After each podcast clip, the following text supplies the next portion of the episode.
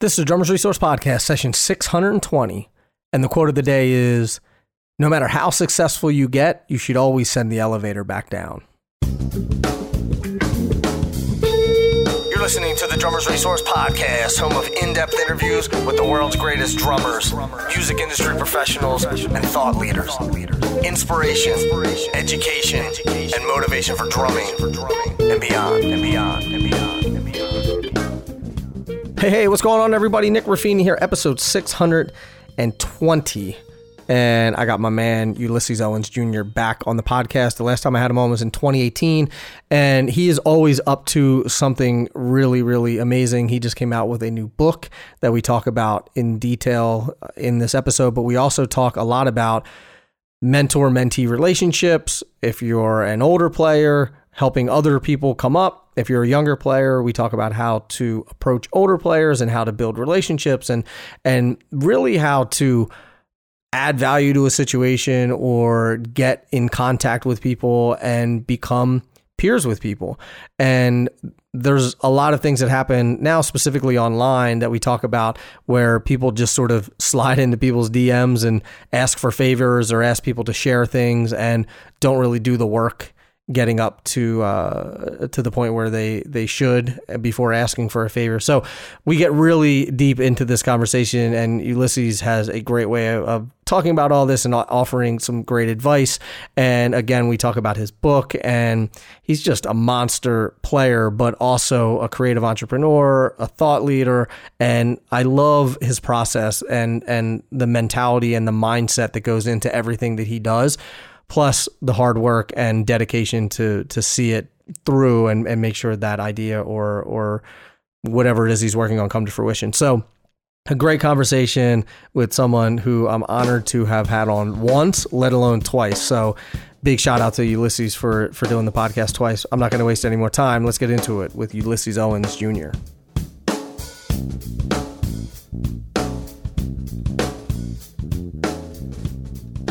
Ulysses, what's up, my man? What's up, man? Good to see you, Nick. Likewise, likewise. Round two. Yes, you're in, you're in the hot seat once again. Man, thank you for having me. I, I before we get into it, I got to tell you, I'm such a fan of what you're doing, man. Really, I, I appreciate it. I was I was going to uh, publicly thank you for always like always sharing things on uh, on the gram and every it, it, really means a lot. So thank you. Well, it's good stuff, man. I, I share it when it's good. So well, I appreciate it. Yeah. I, I think everyone thinks I'm paying you to do it, but uh... no, man. I, you know, I tell people all the time. You know, I get these messages, as I'm sure you do, where you know people are like, "Oh man, can you share whatever?" Can and I'm like, "It just make it good content. If it's good content, or I should say, great content, I'll share it. Like, right, or it's right. and and or relevant to me or my yeah. journey." And you, you, you do that so many times. Do you get messages like because I I mean I understand why I get it because I'm it's like a media company, right? Yeah. I mean, that makes it sound like it's much bigger than it is, but it, it you know, we're a me- we're a media company, right? But so yeah. people are like, "Hey, here's a video of me playing. Can you share?" Yeah. Do yeah. you, get, you get messages like that too? Oh, I get it all the time. I get, uh, "Hey, I'm a I'm an artist. Um, can you please uh, follow me?" One time, man, mm-hmm. I had a, a person who actually got kind of belligerent and you know they were like hey man i'm, I'm following you. And and if, if somebody follows me and they send me a message saying hey i love what you're doing i'm following you i'm always like hey thank you so much because I, I appreciate every follower you know right right. everybody. And so i sent my message to him and and he was like all right cool follow me back. And i just i didn't respond. And then like a few like like minutes later he's like yo man follow me back. I was just like Hey man, thanks again for the follow. Like I didn't know that you following me meant that it had to be this um, reciprocal thing, you know, but it was very right. kind of forceful. So yeah, to your point, um, yeah, I get those messages. I also get, hey, can you please share this? Um, I get also, can you please promote this? And I mm-hmm. tell people all the time, I'm very big on like like promoting people um, because, like for instance, I mean, man, people have been so kind and generous to me, even mm-hmm. with my book, my CD, or anything I put out but it needs to have something to do with me or something you know what i mean or like right, or right. you know I, I, feel like i'm not just gonna like pick some random person and just you know shout out their stuff or like if a friend of mine like my friend alicia olatuja who's incredible um, she has this great vocal co- course called Vocal uh, Breakthrough Academy. And every time she releases a new course, I put it on my platform because mm-hmm. she's an amazing coach. And I want everybody to go to her because I've seen people go to her and they become better. So it's the same thing. Like, so I feel like, you know, if you if you're doing your thing, people are gonna want to share it, especially if it's valid and it brings results to whomever may be, you know, checking it out. I agree. I you know, and and I don't I, I don't mean to like start this podcast off like we're like we're complaining or griping about. No, but, no, no, no, no. But I think that there, I think that people need to hear it. Like any, a lot of times when I see someone, they're like, so and so started following you. To me, I'm like, so and so is now going to be tagging me in every single video that has nothing to do with me. So, and that yeah. happens a lot. Like I get tagged in videos. Like there's someone, there's this guy who sends me a direct message every single day of a new video wow. of, him, of him playing drums. So here's my thing.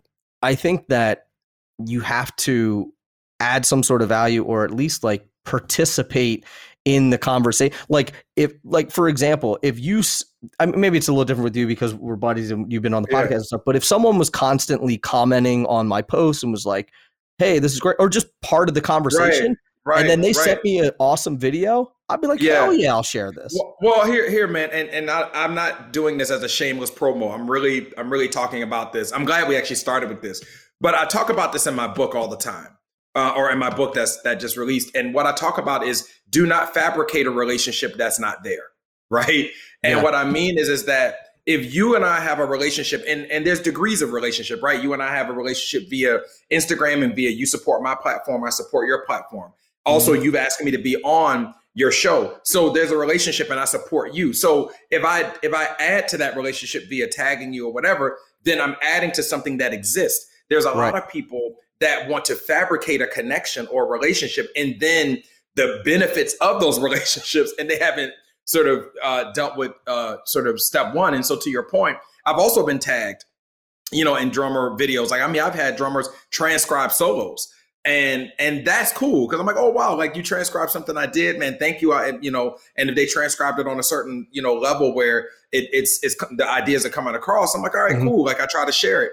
But if you're just some random person that you just want me to give you attention or you just want me to notice you, my thing is, where's the relationship? Have you sent me a message and said, "Hey, Ulysses, what's up? I'm a fan," or like, where, like, where is that? Where's the meeting? And I also talk right. about, and I and I promise I'll move on. I also talk about really knowing where you are in the equation, right? So, for instance, you and I are colleagues and we're peers, right? Mm-hmm. Versus some young drummer who is fresh on the scene is not your peer. Right? right? There's somebody that's trying to get to a place where they can be your peer. And so when you understand where you are in in that scope, you understand how to approach people. So for instance, if I hit up Steve Jordan and I'm like, "Hey Steve, I would love to have your uh, input on something, I understand I'm not Steve Jordan's peer. He is someone that mentors me. He is someone right. that respe- that that that uh, respects me and supports me, but we are not peers. Right. So I I come to him with a certain kind of grace and a certain kind of humility because mm-hmm. of that. And I think what we're talking about is kind of the absence of that. Is more right. entitlement in the approach. Right. There's like three cats who can message Steve Jordan as the as his peer, and not even them.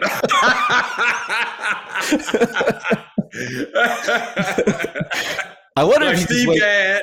Yeah, I was gonna say Steve but like, I wonder not even on social media. I wonder if he just wakes up and just says, you know, looks in the mirror and he's like, "Man, I'm Steve Jordan." Um, well, well, you know, it's I had a chance to hang. I mean, Steve is a he's a he's a. I won't call him a friend. I'll call him a supporter and, and a mentor because I'm not right. on his level to be a friend. But he just oozes cool. Like I remember one. I, I have to tell you one quick story. I was I was in L.A. and uh, I was there for something, and Steve was in town producing one of John Mayer's records, mm-hmm. and uh, it was Clayton Cameron, you know, the but- yeah, brush master. Brush it's Clayton's birthday, and so Clayton and Steve Steve invited me to breakfast with them. Uh, so we went to this place on Sunset Boulevard to have breakfast. So I'm already like freaking out. I'm like, you know, even though Steve is like my friend, you know, support. I'm like, I'm going to breakfast with Steve and Clayton, you know? Right. So I get out the car. You know, LA has a lot of valet parking. So I get out the car and Steve just like walks out the car, you know, with his chain dangling, you know, his boots on. And I was just like, and I walked up, I was like, why are you so damn cool, man? And he just busts out laughing. you know, Clayton's got on like a button up. You know, I got on like a t-shirt, and Steve's just like, you know, it's like shit, slow motion. he just like glides across the floor. Yeah, you know, we're going into like, you know, Ida Claire's or something to have breakfast. And he's just like, Rolling Stones. well, we were we we were at uh we were at NAMM and uh, I was standing next to George Benson. Yeah. And he had a pink suit. I wasn't with him. I was just there yeah. along with everybody else. And he had like he had a pink suit on first of all. and he looked at his ma- and like people started kind of getting around him. And I told the story before, but uh and and he looks at his manager and he goes, he goes, "Come on, baby, we got to breeze. I got to catch that aeroplane." He said, "I got to catch that aeroplane." I was like, I'm yeah, never ever going to be anywhere even remotely as cool as George. Yeah, Benson. man. No, nobody's ever gonna be that cool, you know. And, and that's what you're like. You're, you're like, all right, that that's that's boss right? you know?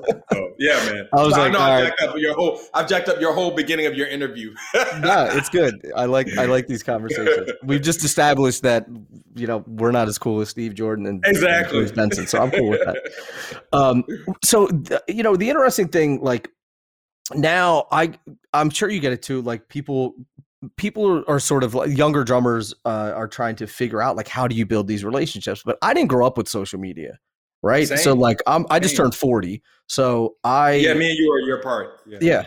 So like I I mean now, you know, we kind of grew up at towards the end of college with with social media and stuff, right. but like I didn't have it growing up. So I when I was meeting people at the clubs, going to concerts, like writing emails, you know, all that kind of stuff. Uh how do you suggest that people start to do it now like if you're a younger drummer or if you're just if you're not a peer of someone else's and I get let me let me ask sorry this is a long question but this is sort of a two part question. One, how do you develop those relationships? And two, why why do drummers feel like they need to form all of these relationships with drummers? Mm. I always wanted to make I always wanted to have relationships with organ players and guitar players and singers and MDs and songwriters, producers. Like knowing a thousand drummers doesn't really doesn't really help my career. Yeah. So I just want to restate the question so I make sure I understand. So the first question was again, like, how do you build relationships? How do you think that people can build relationships now in the age of social media without okay. like just blindly DMing people and be like, hey, can right. you share my video? Right. And then and then and then the secondary one is like, why do drummers feel that they need to only be in relationship or connected to other drummers? Right. Or who you yeah. know, or who would you suggest that that drummers build relationships with? Well, you know, first of all, one of the things, and and I've talked, uh, I've, or I should say, I've heard Wynton Marsalis talk a lot about this, is that we have to acknowledge this new generation has a level of social awkwardness and a level or a lack in social development skills mm-hmm. because of the internet, right? So we have to acknowledge that you and me can also get on the phone and rap or or text or communicate like normal people aside from our relationships on social media because you right. and I, as you said, had about 18 to 20 some years where we had to learn how to do that. So we have to acknowledge empathetically that this new generation does not they didn't have that right most right. generate most of this new generation was born into an iphone or born into social media so we have to acknowledge because of that reality there's certain things that are just missing. Like for instance, there are certain people I've even been in relationship with personally that they prefer to text, you know, uh, um, about a matter or text about you know something in life than to just pick up the phone and call. But right. that's because of that comfort. So, so I think what we before we can deal with the, the, the subject matter, we have to deal with the the differences between our generation, right? Mm-hmm. Yep. Then more directionally, I'll start with the last question. When you talk about drummers knowing other drummers, I think that drummers, young drummers, want to be connected and validated, right? Like we all, as human na- as human beings, part of human nature is to be seen and to be heard and to be validated. So sure. I think what better way as a young drummer to say, "Wow, like drummers resources shouting me out," um, or Ulysses Owens gave me, you know, thumbs up, or you know, and I'm happy to do that because there are people that have done it for me. I mm-hmm. think the disconnect is sometimes we want that before we're ready, right? Mm-hmm. Um, and we have not we have not gone through the process to necessarily earn that. Before Steve Jordan called me, um, or before I was able to get in the room with Steve Jordan, I'd already had a career for about you know ten years, and someone connected me to him and that's when he agreed for us to start building a relationship so i think the right. first key i'm going to kind of answer both things at the same time the first key in building a relationship is you've got to do your due diligence and do the work to be respected because people on a higher level are, uh, as the saying goes, birds of a feather flock together. Mm-hmm. So Steve Jordan is not going to just hang out with anybody. He's only going to hang out with people that are a reflection of him and that help him to continue to be who he is. So either you need to be someone who he's mentoring so he sees who he was or someone that challenges him to be better. And I right. think the way to build a relationship is first, you got to make sure you are aligned with whoever it is you're trying to build a relationship with. And mm-hmm. then understanding what is going to be your relationship. So if you're trying to uh, connect with someone who's who's more known than you, then you probably should pres- pursue a mentor mentee relationship or a teacher student relationship. If mm-hmm. you're on the same level of that person, then you should say, "Hey, man, we're both peers. I would love for us to connect. Let's seek to be colleagues." If yeah. that person, if you're uh, uh, young, uh, like if, if, if the table is turned and you're older than that person, then maybe, hey, you say, "Hey, man, I really love what you're doing," or "Hey, uh, you know, sis, I love what you're doing. Let me know if there's anything I can do to help. So right. I think that you really need to survey the position of mm-hmm. where you are with that person. And so I see a lot of people, I'll say this and be quiet. I see a lot of people that don't ascertain the position. So this young kid just runs right up to drummer's resource saying, Hey, hook me up, not realizing you just started playing drums yesterday. Yeah. And you, you know, you just got sticks the day before and you just got a practice pad the day before that you yeah. probably should just check out Drummer's Resource and get all the amazing information. And maybe in a little while, when you are at a at a stage where you can present something, then maybe then reach out. You know, so yeah. I, I, think that's where the disconnect is. And then I I just want to agree with you that I, all the people that have ever really really helped me in my life artistically have been mostly non drummers. Right. so right. to your point.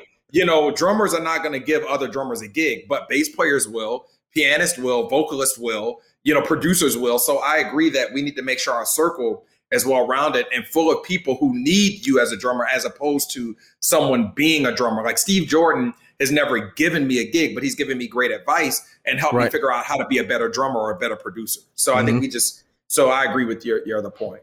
And I, yeah, and I agree. You have to have other. You need drummers in your life that are that are better than you, that are going to push you, or right. or or that are going to mentor you. One of the things that you mentioned about uh, you know reaching out and and developing a mentor mentee relationship or a student teacher relationship as you were saying that i was thinking back most of the people early in my career who i really connected with were people who i saw somewhere and said hey can i take a lesson from you and i'll pay you for and i'll pay you for your time and Absolutely. and there were, there were a lot of times I mean, even that's kind of how Drummers Resource started, where I was like, I want to sit down and talk to someone Right. I, I just want to have coffee with you. I don't want to. I don't right. even need to sit behind the kit. I want to. I just right. need some wisdom. But your time is valuable. I'll pay you Absolutely. whatever you charge for a lesson. I'll do it. But I want to do it at Starbucks and just have a cup of coffee. But but let's stop there, Nick. Let's stop there. You're, so you just answered your own question for your audience about how do you build relationships. Let's just analyze the three things that you just said. The first thing was you genuinely wanted information, so you sought out people who could give that information to you. Second, you said you just want to like get it anyway. Like like you you you like all you want is the information. You don't want that person's influence. You want the information. Then you said I'm willing to pay for it, right? Mm-hmm. A lot of people right now are removing that third piece, and I'm not saying I have to be paid, but there is a reality of you valuing people. First of all, you know what you want. Then you value their time, and then you value that what you want may not be what they want. So then right. you figure out what is it that I need to give them so that what I want becomes part of what they want or they don't mind giving that to me. Mm-hmm. This generation has not unpacked that last piece. They've not figured out do I either need to pay this person or do I need to figure out how to make this worth their while so that what I want is also on the table. Yeah. Right. I always yeah. say to people, this word, nothing in life is free.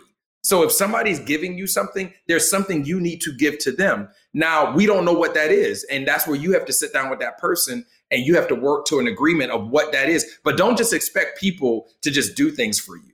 Right. You know what I mean? So I agree with you. I think that is what's missing is that that whole thing of yes, I want this, I want that, I want that, but what are you willing to give to get what it is that you say you want?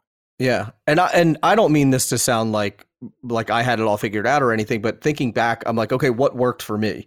So there was a studio that I lived across the street from where the guy was like, you can practice in here. I said, well, what do you, what do you, what do you need me to do? I was like, I'll clean the bathrooms, whatever you need me to do something to help around the studio. Stanton Moore, I knew was coming into town and he wasn't with Galactic. He was with his trio. So I was like, they're in a, they're in a van and they don't have a road crew. So I emailed him, was like, Hey, do you need, you need help carrying your drums in and setting them up and all that kind of stuff. He's like, yeah, I would love that. You know, it's like, I, I would always try to figure out ways because I'm I'm 19, 20, 21, 22 years yeah. old. Um, I don't have anything else to offer except some time, some money. Absolutely. You know, but some- but that's part of but that's also part of the thing. I mean, same. Every time I've been anywhere near Steve, I'm like, hey, you want me to pack something up? You want, mm-hmm. you know, you want me, or, or, I show up with, with, hey, man, you want, you know, do you want this or do you want that? And I'm not saying that to say like to insinuate a pay to play, but I do right. think that value, to your point, people's time is value. And also, the more famous or the more regarded somebody is, their time is even more valuable. Yeah. So you've got to figure out, like a guy like Steve, who we keep referencing, or even Stanton, by the time they wake up, there's a laundry list of things and people that they need to tend to before their day starts. So, how can you become part of their day or part of the little bit of time that they may have to give uh, mm-hmm. or spare? How can you be the person that gets that? Because you're already save them sometime. Right, uh, because you're already going to be in competition with their lives yeah. and all the various things that they have to do. So. The caveat to that is don't go to the club and get drunk and then ask them if you if they need help packing up. ah, right. We've all had the guy that's like trying to help you pack your drums up when he's drunk. Right. also, also, man, I, I want to say before we move on, I want to say too, Nick, let's not also dismiss genuine and authentic energy. Right um, you and I both know we've had people approach us on social media, and you can tell uh, even through social media their genuine love and or their genuine you know spirit for what they mm-hmm. who they are and what they want from you. So let's not also remove that from the table as well. People can tell when somebody's coming up to you and it's like all this person wants is da da da da da you know and then you can also tell man this person is young man they just they're just looking for somebody to give them some advice so i think let's not dismiss just having a good heart and having very genuine and peaceful intentions. Yeah. And I, you know, even when you, even if you reach out to someone on social media, it, it blows my mind how many people just reach out and just ask and, and don't even like, you know, when so, if someone emails me or messes me and they're like, "Hey, man, I really love the podcast. You know, right. I got some great information out of it." Even that, I'm like, my guard's down a little bit. right, right. Well, even if it, I'm like, sometimes it, I don't know if it's sincere or not, but like, it at least makes you feel good. You know? Well, hey, and then you're like, you know, all right, I'll at least talk to you. I mean, you know, half the time, man, I feel like what we're talking about is just, I don't want to say common sense, but I would just say human, just human being interaction 101, right? Mm-hmm. Which is if you want to connect and make a genuine connection with someone, there's a cause and effect and there's a way to to uh, to get that person's uh, attention. And I always say to people, treat someone the way you want to be treated. You know, because we all like it's all relative, right? Like there's you and me. Then there's you know Steve and his peers. Then there's some college students. Then to the college student, uh, there's some high school student trying to get into their audience. Then for the high school student, there's some middle school student. You know, so yeah. If for no matter where we are in the spectrum or on the spectrum, there's always that relationship mirroring itself in other parts of our life. So yeah. just treat people the way you want to be treated to those that may admire you because we all we all got somebody that's admiring us for something. Yeah. And I agree. And the the part of you were saying about high school to college, college to maybe out of college, you know, yeah. I would always uh, I, the the mistake I see a lot of people make, and I made it early in my career too, where I would try to go from you know the local drummer to like Steve Jordan well, right. Got, there's right. a lot of drummers in between. there's between. a lot of steps you, in between, yeah. That you sort of got to like, and then I started realizing like, okay, if you know, even with different players, like I would see a band that was like a little bit bigger than our band, and I would try to like connect with that bass player, and then yeah. get into that crowd, and okay, now you've just leveled up a little bit, and it and it wasn't like that calculated or or yeah. like you know or or, uh, or that like manipulative, but I was like, I can't go from like from you know this local band to trying to play with Sting. You know, like there's a yeah, there's, there's some stuff in the middle there and, that I gotta that I, I gotta attain. I agree, and I'll tell you that is the the one um, unfortunate thing about social media is that the lines are so thin between mm-hmm. like Sting is on social media. Right. And the the high school kid is also on social media. And you know, before you would never get within an arm shot of Sting unless you were in his crew, right? Or or you know, part of the show, whatever. Well, now because Sting is on social media and right next to him is this high school student, and yeah. all that high school student has to do is click a button and put a message, and it actually gets to Sting or someone connected to him in a matter of nanoseconds. It also makes that high school student think that they're closer to Sting than they are. Yeah. And that that is really the disconnect that we're having is uh the accessibility is so much smaller now. You know, mm-hmm. um, um and, you know, like I you know, very quick story. Like I remember being in college and I read Quincy Jones's autobiography. Autobiography um, was autobiography of Q or something like that, mm-hmm. and it I mean it changed my life. I was so uh, taken by his book that uh, I read it when I was maybe 18. I was like, I want to meet this man. I want to meet this man. I would write in dream journals. I want to meet Quincy Jones and all this stuff. Nick, it wasn't until I started playing with Joey Alexander uh, about four years ago that I met Quincy Jones. Wow. Now, mind you, I read this book when I was 18, 19. Yeah. And I, by the time I got to, to Joey, I was maybe 33, 34. Mm-hmm. So you do the math, right? so I say it's a big say, gap. That's a big gap. But also look at what happened in that time. You know, I gone to this great college, I graduated, built a career, built a career with multiple artists, then built a career with this other exceptional artist. Then out of that career, Joey and I and the group that we had, that group started getting a lot of attention and a lot of accolade because of the level of, of artistry that we sought to play with every night. And it got the attention of Quincy Jones. So it's not even so much that it took 18 years or you know 15 years or whatever is what what steps did I go? I, I went through some exceptional steps that got me there. You know right. what I mean? So yeah. I, I think that what we have to re- we can't remove is for what we want or the access that we want. There are some exceptional steps and opportunities that will probably have to come to us, and we'll have to be blessed with over time and with patience that will then line us uh, align us with the dreams and the things that we that we want and we just have to we have to be patient yeah, I think a lot of it to me feels like a hail mary, where people are like, yeah, like if you you, you know Scooter Braun, the the I don't manager. know him. No, he man he he owns um uh SB Projects, but he manages Ariana Grande and Demi Lovato. Oh wow, big, like, okay. I mean, this guy's like he's a major okay. major uh, player. Okay. And anytime he posts anything, he manages just he's he's the one who found Justin Bieber. Oh wow, okay, okay. So uh so and he's our age. He's like wow, okay 30 he's 39 so okay. um but he anytime he posts anything he has like 2 million followers on social media mm. and anytime he posts anything everyone's like scooter listen to my music listen to my music listen to my wow. music. I'm like and i'm like this dude is not going through his comments and looking to see like whose music he should listen to. Find the guy who's nine people below scooter.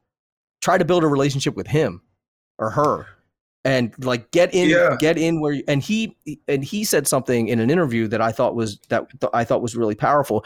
He's like everyone sees me now and I'm friends with Daniel Ek from who started Spotify and I'm I'm friends with like all the people who own all the record labels and everything. He's like all those besides Daniel Ek, he was like all those other guys they were all like interns and and like very low on the totem pole when I was getting started and we were just at the same level and we just came up together you know? So like uh, it's like, what i said yeah sorry go ahead. Uh, he, he, was just like I, I didn't just like come out of the gate and then go and, and make all these relationships with these people at the top. I we came yeah. up together. I, it's what i said earlier. Birds of a feather flock together. Yeah. You know i mean it's like all my you know you mentioned a big thing about age right? Like all peer group like age is your peer group you know? Mm-hmm. and so like when i mentioned you know like i tell people all the time like jonathan batiste is all the rave right now. I remember when Jonathan was 17 and he played on my senior recital. And so if I see Jonathan now in the street, we'll give each other a big hug, we'll laugh, we'll talk, catch up about family. And he also happens to be Jonathan Batiste. But we were peer our, our peers. We right. went to Juilliard together. Like, so I think to your point, like what you have to make sure is like like be aware of your peer group and and and fully engage in that peer group. But also the further, or I should say the harder you work to elevate yourself, then you will belong to these circles, even right. if it's belonging as a mentee, right? Because mm-hmm. even being a mentee is something that is nothing to to to laugh about. Like being a mentee is incredible that somebody of, of whatever level could see value in you to say, hey, you're not my peer, but one day you're probably gonna be there. So let me bring you into my camp and help you out. That to me is what a lot of students should manage uh, or, or, to really should pursue. I don't mm-hmm. think enough kids want to be students, and I don't think enough people want to be mentees. I think that, that is what's missing I, from from today. I agree with that. I agree. We need more that. students and we need more mentees because you know if you're hitting me up and you're 16 years old, you're asking me to share your video. You are not my peer. You're you're not my peer. You're you're you're either a student if you choose to take a lesson, or you could potentially be a mentee if our if our goals align. That is mm-hmm. that at that juncture, that is what we are. But you being 16, thinking, oh, I'm you know I'm gonna just hit Ulysses up and tell him to hook me up. No, we're not. We're not on that level. Yeah. Just like I'm not on the same level as you know Lewis Nash or Carl Allen. When I hit up Lewis Nash to this day, hey, Mr. Nash, hope you're well, man. I would love to get some of your time. I'm very humble because this is not my peer. So I think again, I'm going to always repeat the same thing. We need to go back to who are we? Where are we? What is our position so that we can be able to get the best out of that situation and that relationship? Yeah. Yep. I agree. And the flip side of it is if you are at the top, I, I forget who said it, but it's a quote basically like if you've done well in the business that you've wanted to do well in, then I think it's your job for the majority of the time to send the elevator absolutely. back down. Oh, absolutely. And and I will say that um, I don't see enough people doing that either. Um, I, you know, as much as we got, you know, we spent a large amount of time talking about the students and the mentees we need more mentors we need mm-hmm. more teachers we need more people that are that are unafraid to open up the door uh, uh, like i heard a quote one time it said a mentor is a person that is uh, unafraid to open up their life as a book and allow people to read the pages of it and learn from it you know yeah. and yeah. so that i mean that's why i wrote this book i wrote the book because i wanted people to have a resource and to hear some of my truth and hear some of my own narrative that it may help them as opposed mm-hmm. to being very close chested and and like a lot of people are and and not wanting to help other people. So I agree. You get up there and and and here's the thing: you get up to the top of one building, you send the elevator back down, so then you can go to another elevator and get to the top of that. Right. So I think yep. as we keep going up, then you keep sending that elevator back down because we're going to continue to grow as we give to other people. Mm-hmm. People have asked me why I help other drummers start podcasts or why I produce other mm-hmm. podcasts for drummers. I'm like, why wouldn't I? like there's no I mean, like I, I spent all this time figuring all this out. If someone else wants yeah. to do, I don't have I don't have the monopoly on on right, podcast. Right. Mean, sure, I'll help you. What do you what do you right. know? I'm like I'm an open book, you know. Like right, right. It's what it's what should be. It's what should be. I think it comes back to you too. So yeah, absolutely, absolutely. That's real. Uh, so I want to switch gears a, a bit and sure. talk about the balancing act that you do between business and artistic pursuits because a lot of times we think that the money is sort of going to you know following business or following money a little bit is going to ruin our creativity or it's going to sort of steal our soul and we're going to do do the wrong things because we're just chasing after the business but the flip side of it is if you people think if you lean too heavily on art and creativity and you're not worried about money then then you, you know you're going too far in one direction or the other. How have you managed to to balance it? And my guess is that you know a lot of the book contains contains this information too. How, one, how how have you been able to balance the artistic pursuits and the business pursuits? Uh, that's a great question. I think the way that I'm able to manage the artistic and the business pursuits are that they're all parts of goals that I have, right? So mm-hmm. uh, I always tell people when they ask me similar questions, what are your goals? What are like we have to go with what your goals are. My goals have always been to not just be an artist. I always probably as of about well, I'll give you the timeline. Up to the time I was about uh 13, 14, I knew I wanted to be a drummer. Then mm-hmm. from the time I was about 16, I was like, I want to be uh, a jazz drummer. Then from the time I was about 18, I knew I wanted to be a jazz drummer that moved to New York City and I wanted to be the next Lewis Nash. I wanted to be one of the most in demand jazz drummers. I was very clear.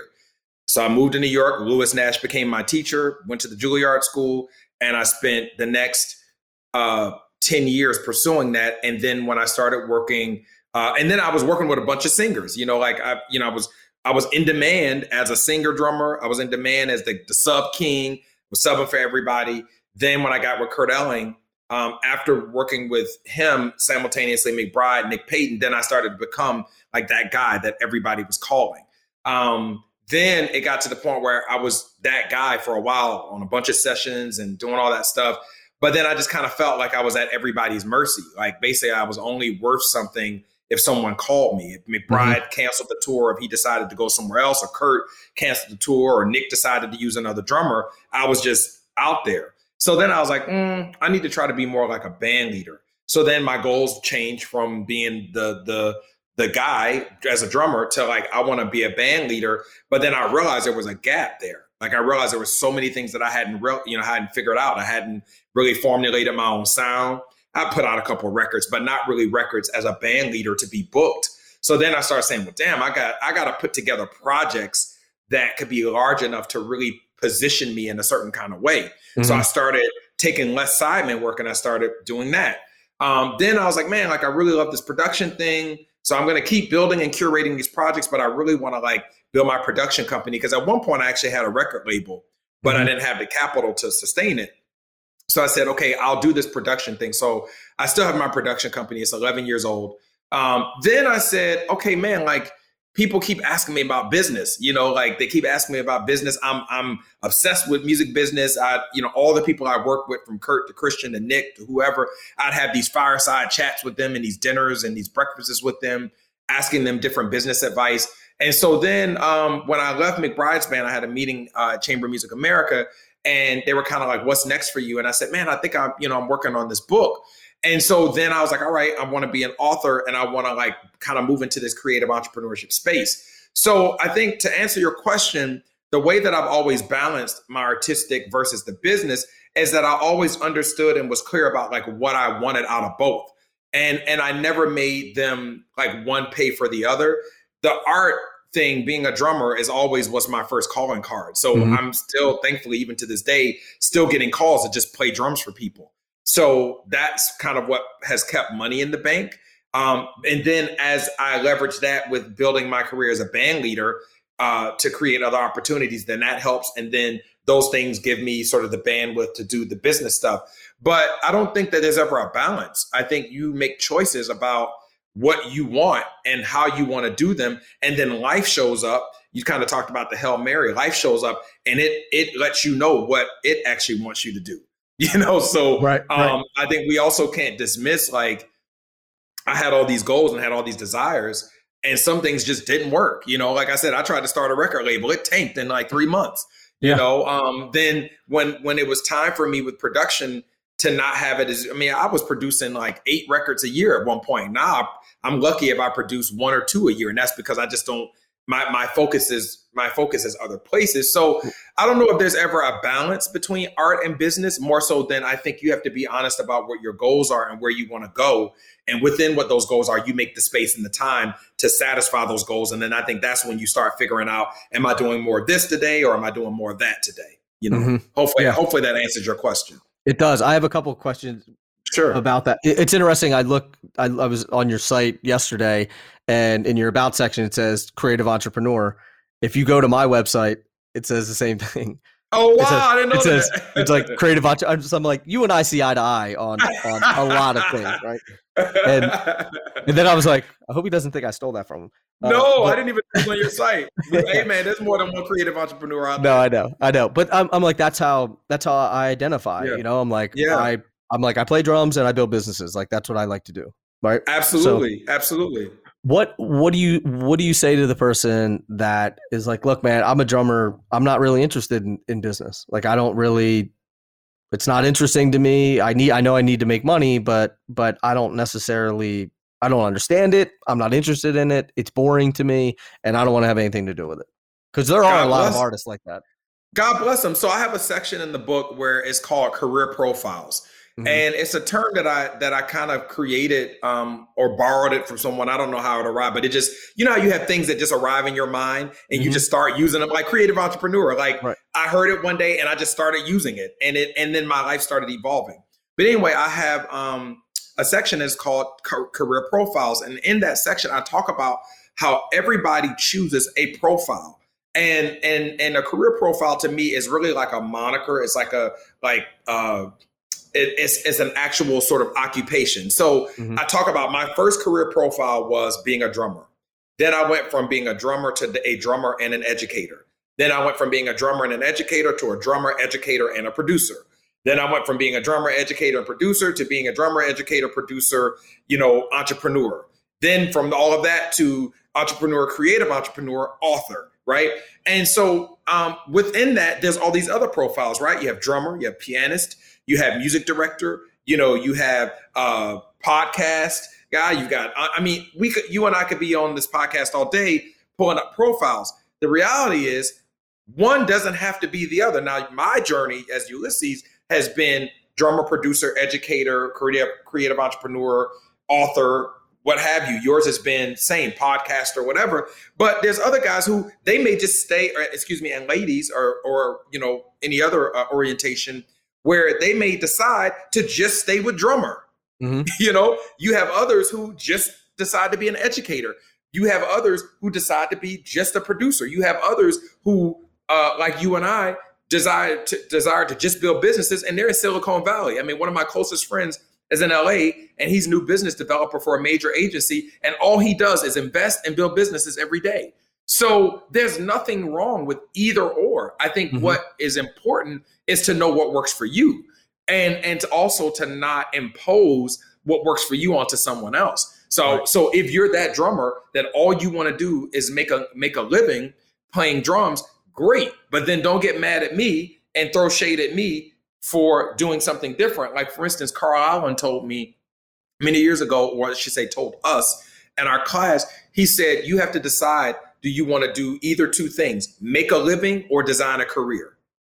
says, and I said, mm-hmm. Well, what is that? He says, Making a living is when you choose one of those profiles and your total total focus is making a living. So you you are doing gigs as a drummer, you you know, you're you're pulling out the spreadsheet you're like, all right, I got seven $50 gigs. That means I'm going to make this amount of money. in a month, that means I make this amount, which allows me to pay for my rent, my this, my that, and my this, right?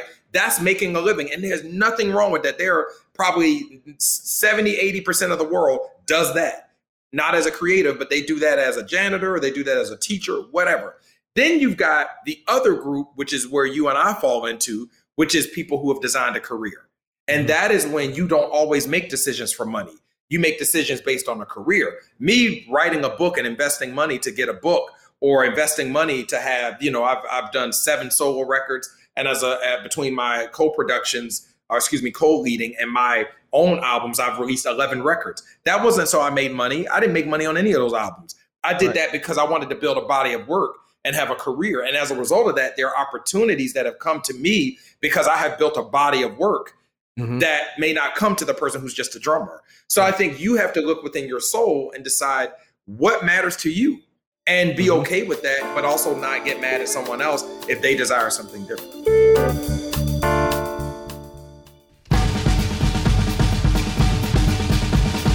Analog sound for a digital world is finally here.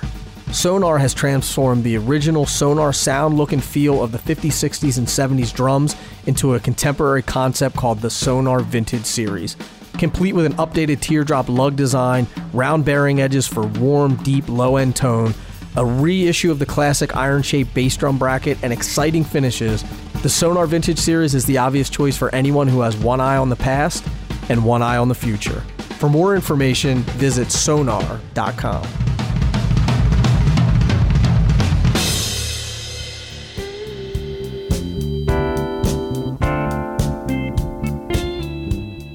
the book is interesting too because that just I think a lot of people think that you make a ton of money off of books where no. you don't, but it's a but it's good for it's a it's a calling card for speaking gigs. It's a calling card for other opportunities. Yeah. It's it's it adds to your yeah. body of work, like you said, bro. I'm I'm gonna tell you something. Steve Wilson told me many years ago. Steve Wilson is an incredible jazz saxophonist and educator. Steve Wilson told me many years ago. He said, "Ulysses, there you." He says your generation is is the Grammy generation where you want to do everything to get a Grammy or to get some kind of recognition. He said, and I want to help you out. Don't make records, don't create career things so that you can get an award. He said, look at your life as a body of work and a journey. And I want you to create a body of work for that reason. So this book cost money. to yeah. to you know there were many stages i had to first of all i had to spend time and say no to opportunities so i could start writing then i have a co-writer then i had a book proposal you know then there's the royalty split and all that kind of stuff my album that costs money right um, right. You know, so insane. you know, I'm sure I can't even imagine what you had to invest as well to build your podcast and to build all the other things that you're building. So it's fine, but that's what it that, that's the difference between consumers and investors. People who are investors, we invest in things that will grow our body of work or our portfolio or or or who we are, and then that in turn will create other opportunities. Mm-hmm. Is is what mm-hmm. it is. So that's why I say to people, you know, yeah, I mean, my bills can be crazy, and sometimes having to deal with the life that I have, it can be very expensive. But it also has created a bandwidth and a, and a, a kind of broad sense of ownership in my life that not very many people have. And mm-hmm. as a mm-hmm. result of that, when a lot, you know, the pandemic happened, a lot of my friends who were just drummers or just bass players or just guitarists or just pianists, they were struggling, and many of them barely made it. I had these businesses and these other things that were part of my body of work that sustained me. Yeah. so yep. so so that's when it flipped where it was like, damn, like at one point I was like playing drums and touring and trying to do all this other stuff. Then when I couldn't play drums anymore and I had to sit at home, all that other stuff is what fed me. Mm-hmm. So that's the that's the that's the flip side to yeah, you could be bored with business. You could be like, man, screw that. I don't think it's important. But there was a period of time, I'm no cats are back to work now, but there was a period of time where everybody was sitting home for a year. Even I always make the joke, even Beyonce was sitting at home. Right. so so so you know that that's where those other things sustained me. And and so that's why I'm always going to be a, a, a huge advocate for you should seek to be more than just a single entity. You should seek to have multiple streams of income. You should, you should seek to have multiple streams of resources and multiple streams of influences and influencers and people in your life that can help you. Because if all you are pulling from is one channel and one direction, that that direction and that channel can dry up in a day. And yeah. what happens to your yep. to your future? Yeah, it's scary. I mean, I, one of the things that always I don't want to say bothers me, but I have like a I have a sort of a soft spot in my heart for musicians who are just hired guns don't really have don't really have the business acumen to do sort of anything else and have contributed so much to the music industry and have con- and contributed so many great records and tours and things like that and as they get older don't have don't have money can't figure it out like don't have health insurance and are and are broke. Like that that breaks my heart. There has to be I feel like there has to be some other way that that musicians can get educated about career and finance because you are you're not like whether you're whether you're a sideman or you're you're going out and being a band leader and all that stuff like you're you're an entrepreneur and you you're running a business and you have to understand how money works and it just i don't know it just breaks my heart man because you've you've seen it a thousand times too yeah i mean but then there's also you know as as a uh, a caveat to that there's also Jazz Foundation of America. Uh, Richard Parsons, uh, an incredible businessman, started a foundation which actually Steve uh, music directs a lot of their uh, or, or, their galas. Uh, but it's a foundation that you know he pays the medical bills of a lot of these old incredible musicians who didn't get this advice. Um, he makes sure that you know they they get treatment, or he makes sure they're if it's you know them getting a home or whatever that is. You also have other organizations like MusiCares that uh, is uh, headed by the Grammy or the National Recording Academy. That uh, you know, I actually just met a friend the other day who she and her husband uh, their home was affected by one of the hurricanes down here in Florida, and they mm-hmm. went to MusiCares, and MusiCares gave them funding to be able to, you know, take care of that. So I agree. I think it's unfortunate, but there are organizations out there that are created, and I think there's more that are being created um, to help. I mean, even during the pandemic, you had the Newport Jazz Foundation, you had the Louis Armstrong Foundation, um, you also have people like Doris Duke Charitable Foundation. I mean, so like I hear you and I agree, but for those that do go down that path, that's unfortunate. You're going to always have people who, for whatever reason, whether it's lack of education or resources, who don't go, they don't take care of that stuff. But I think there are more organizations that are going to be around, and maybe other people that are kind who who can help them. You know, mm-hmm. in the midst of that. I don't know. I don't know about a Juilliard, but when I was in music school, they didn't talk anything about business, about finances, about how to set aside money for taxes. They didn't talk about insurance. I mean, they didn't talk about any of that stuff. That is why this is here. I mean, and I, and I, and I say that not being uh, uh, uh, promoting, but I say that to say that's why I wrote this book. I literally, it, it, you'll hear me talk about it a lot in the promo video. I wrote the book that I wish someone had written for me because, right. for instance, when I, I took two business and music classes at Juilliard. One was a business and music class for classical musicians, which the the context of the class was a half a semester, and we spent time talking about how to apply for an orchestra position, how to write a bio, how to get a good headshot, and how to write a, a cover letter to orchestras. That was the extent of that class. The mm. other class that was actually for jazz majors, which was taught by one of my mentors, was about really the, the, the record industry and mechanical royalties and license and all this kind of stuff. But again, it didn't talk about how to build a tour. It didn't talk about t- all the stuff you're talking about. Um, then I went and bought a business book. It was called This Business of Music. There's been many different iterations of it. Um, and, you know, again, not written by somebody who did the work. And so what I found in this sector is you've got all these people who are just kind of writing thesis statements, but none of them have actually lived it. So that's right. why I wrote the book because I was like, okay, I mean, my book really caters to, I mean, people have told me it caters to, yes, jazz musicians, but also musicians that play multiple genres. Also, I've been told that it could it could be applicable to to people just in the creative industry. Um, mm-hmm. So, I, because I'm an active participant in this journey, and I think that was why I wrote it because I'm like, I also haven't figured it all out, and you very rarely have people who who are on the journey talking about it. So yeah, yeah man, that's that's that's why I, I wrote the book so that you could have like at least like okay, Ulysses talked about this in this book. Now let's go further. Or man, mm-hmm. Ulysses brought this up. Let's go further into that discussion. Versus before this, nobody had ever put all of this in one place for us to even have the conversation. Right, right. So the book's called The Musician's Career Guide: Turning Your Talent into Sustained, into sustained success. success. Yes, and, and uh, I'll give you. Oh, go ahead. I was just I was going to ask. So this is, you said this is the book that that you that you wish someone had yeah. had written before, and it and it covers everything. It covers career development, touring, roles within the music industry, recording deals, yeah, PR, and marketing you, for artists. I'll give you the chapters. So I broke the book up into four parts. The okay. first part is what you and I just said. You are a business, and that deals with maximizing your environment, career profile, what musicians need to know about business, business planning, and navigation for musicians part two, the music industry. And this is where I talk about roles within the music industry, record deals, uh, but also, you know, what most music bu- business books have done before is they talk about record deals as it pertains to like one kind of structure. And they use the structure that is really antiquated, which is kind of like a pop structure. But that structure really only exists for like the, the very fortunate few.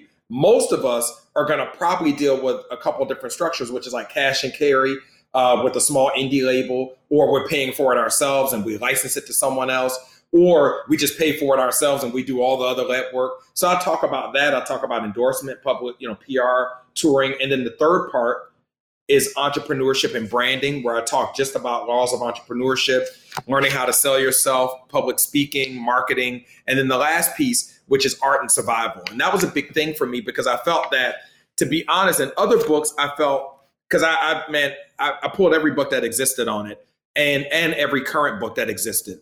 Um, most of those books kind of dealt with you are a business, dealt with the music industry, and then you had entrepreneurship books that dealt with entrepreneurship and branding, but you never had that piece in a music book. And then mm-hmm. this last piece, nobody had the art and survival, which is protection of you yourself and the art, financial management, keys to community engagement, mental side of being a musician, emotional side of being a musician, and then also the the biggest piece that I love talking about, which is mastery, which is a mm-hmm. lot of what you and I discussed earlier. And it's the to me, it is the biggest lie and quintessential quality that is lacking is that we're not talking about mastery is the way to get to the things that we want. We think that all you have to do is want it bad enough and it will happen. Whereas that we don't understand that wanting it bad enough or even being attractive or, you know, whatever, those are just like helpful qualities. But ultimately, the people who make it in this business in a sustained way, sustainable, I'm not talking about overnight success, but mm-hmm. a sustainable way are people who have mastery. Yeah. I agree, and the the book is through Simon and Schuster, so it's not like some rinky-dink uh, company that that is putting this book out. So it's available everywhere. You can get it on Amazon. Yes, Kindle, get it on your site. Yeah, I'm thankful. Yeah, I mean, um, so so Skyhorse Publishers are the, the the publishing company who signed me, and there we have a great distribution deal with Simon and Schuster. So yeah, they both are partnering. They support this book, and uh, yeah, man, I had to go through hell and high water. I mean, you know, I had written the book then when I got with my co-writer, she was incredible. She really helped me frame it and shape it. Then I had to go through a whole editing process with their editors. Mm-hmm. You know, so this book has been fully vetted, fully researched, fully um, fully backed, and and and uh, yeah, man, it's it's out there. And again, I, I I keep wanting to reiterate that it is literally my gift to share my life and my story with other people because there are a lot of people who don't want to open up and be honest. Um, I share my mistakes in this book. I share you know, things I wish I could have done better in an effort that other people can learn from this. Yeah. How do you, how is the process of writing a book? Man, it's arduous. Um, I, and I would say it's not for the faint of heart. There, there are a lot of different ways to write a book. Um, I would say that, you know, there's, there's sort of two facets. There's writing the book as a self like independent publisher like you're just going to put this out and i know a lot of friends that are doing that and then there's writing the book to have a publisher help you. What I will tell you is for both, the way to start the I'll give I'll, I'll give away some free advice. Three ways or three key things to do if you want to start a book is first figure out what is it that you want to write about. And it needs to be something that you are passionate about that you can really have a, a an expert opinion on. That's the first thing. The second thing I would say is come up with that title. So for me, I remember this actually wasn't called the Musician's Career Guide. Uh, the the publisher came up with that title. My original title was um, Talent. What was it? Talent is just a cocktail. Because I had this thing. I had this thing where my my friend said to me, he said, "Oh, uh, he said, uh, oh Ulysses." talent isn't important. It's just a cocktail at the party.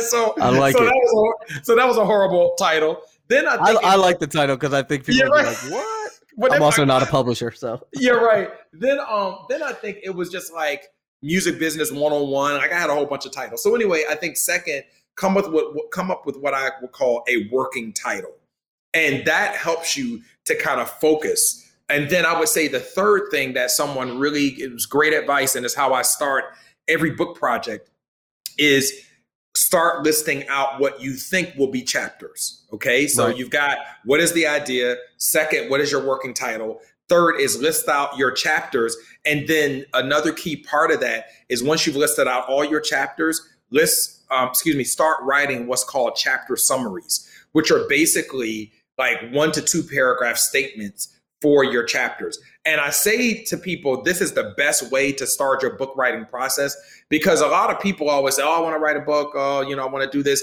If you can get through the idea, formulate that idea and all the crazy thoughts into a working title, then you can formulate that into chapters and then formulate that into chapter summaries. Brother, that's the that's the beginning part of your book proposal. And yeah. for anybody that wants to pitch their book to a potential publisher, you have to go through a book proposal and a book proposal is essentially this large, large. I mean, it's this. It's not only the book and the book idea, but it's all these other components that you will need to prove to the publisher that your book is worth something that they should publish. Mm-hmm. So I would say that that three step process that I just gave you can help prepare you for the book proposal, which is a bear. and then once you get through that, most um, companies, but most publishers will then decide do they want to sign you or not based on the level of your book proposal and how engaging it is. Right. So, right. I love. So it, that's man. that's a little one on one book how to write a book. I, well, I can't. I mean, I one. I'm I'm a big proponent of books. The mm-hmm. book that really changed my life. Two books, uh, uh, the Four Hour Work Week, and then mm-hmm. and then the Big Gig by Dom Famularo. Okay, so I have no idea why, but I said that the Big Gig is by Dom Famularo. it is not. It's by Zoro. Uh, I'm not sure how I made that mistake. Uh, I've, read, the big gig probably three or four times. I know it's by Zoro. I've talked to Zoro about it. For some reason, Dom Famularo popped into my head when I was talking about the book. Anyway, it's called The Big Gig. It's by Zoro. I don't know how I made that mistake, so I'm sorry to Zoro, and I'm sorry for all of you who are probably thinking, Nick has no idea what he's talking about. Sometimes I do, and sometimes I don't. In this case, I guess I didn't, and I made a mistake. Anyway, let's get back to the episode. Oh, and, yeah, check that out. Man, I I read that book. Uh, I was on vacation with my wife, or my who was my girlfriend at the time. We were in Italy, and I brought that book with me. And I was in the restaurant business with my family. Wow! I read that book and was like, I don't want to be in the restaurant business anymore. I was like, wow. And I, I got home, started Drummers Resource, and like, you know, oh man, sort of, that's cool. Yeah, yeah. So that's a great book. So, uh, and the reason why I'm saying that is I I believe that the information is out there and you adding this you adding this book to you know to the uh to the music industry is great because like you said there's if you want the ins and outs of like mechanical royalties and all that kind of stuff like go look at go look at um Don Passman's book everything you need to know about right. the music business it's right. in there that, yeah exactly exactly and that's written by a lawyer and all that kind of stuff is right. in there and if you like and there's a lot of books out there about like how to be a drummer right right but there's not right. a lot who are who have mixed i don't know of any so and yeah. i've sort of looked for those over the years yeah. so so this book yeah. i'm excited to get my hands on because i'm gonna i'm gonna rip through it thank you and to your point that that was the book i was referencing was the donald passman book mm-hmm. that that was that was the textbook for my music business course in jazz uh, when I was at Juilliard. But to your point, it was written from the perspective of a lawyer, but also Donald Passman was writing about again an industry that wasn't the same. Yeah. You know what I mean? Yeah. Like, like so to your point, it was incredibly thorough. But again, I mean, it was this big ass, you know, yeah. book versus I'm like, okay, first of all, we need to shrink it. And we also yeah. need to have, you know, like my book starts from the journey of like how do you fall in love with music? You know and then and because the other thing about donald's book is very sterile. It's very it's great but it's also very like corporate. And most right. of us don't come to music from that perspective. We come to music from this very passionate artistic place. And so what i felt was missing from all of those books was this narrative like this actual like voice mm-hmm. that's like guiding you through. Like this person is basically saying hey let me hold your hand and let me take you through my this journey but also through my own journey. So this this sort of kind of uh, friendship tone versus like Passman's book, which is, you know, you take this mechanical royalty and you divide it by two and then the point two X and yeah. I mean, how's that gonna help the average kid that's putting some putting some stuff on YouTube? That's not gonna help that person. It's and it's dry you know, for sure. Yeah, and at one point it existed. Now I gotta read Don's book because probably what affected you about it was again, it came from a person who you admired and it was yeah. his voice through the you know through uh the or his voice and his experiences through the uh the industry. Yeah, it's called The Big Gig. It's a great book. Yeah, I'm sure. gonna yeah, I'm gonna look it up right now. Um well, man, I I appreciate you for coming for a couple things. One, always supporting the podcast. Two, coming on the podcast for a second time. And three, being always at the forefront of one trying to educate people trying to help the the the people who are coming after us along putting a book out you know sharing your wisdom all of that. I love that that you're no pun intended you're always an open book with with a lot of these things uh, because i think a lot of people keep some things close to the chest but you're always you're always willing to talk about them and share your ups and your downs your wins and your losses. So i i appreciate that man. And uh everyone should go out and grab the book. It's called The Musician's Career Guide Turning Your Talent into Sustained Success. Well, uh, thank you, man. And man, send me your address, Nick, because I'll have the publisher send a copy to you, man. So that'd be great. I appreciate it. Yeah, I appreciate it. And Ulysses, thank you again, man. Thank I, you. I appreciate you. Keep doing what you're doing, and thanks for everything. You too, man. Keep being that that positive voice for the drumming community. We need you, brother. I will. I will. Thank right. you, dude. I'll talk to you Take soon. care, man. Thank you, man.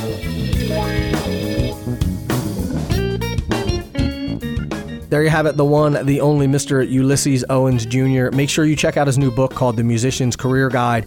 Also, you can check out the show notes by going to drummersresource.com forward slash session 620. And I hope that you enjoyed this episode because I know that I got a lot of information out of it, and Ulysses just drops nugget after nugget. So, hope you enjoyed it. If you do enjoy the podcast, be sure to rate and review it. You can do that on iTunes. It takes a minute and lets people know that they should be listening to Drummers Resource.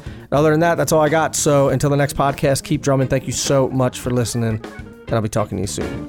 Peace.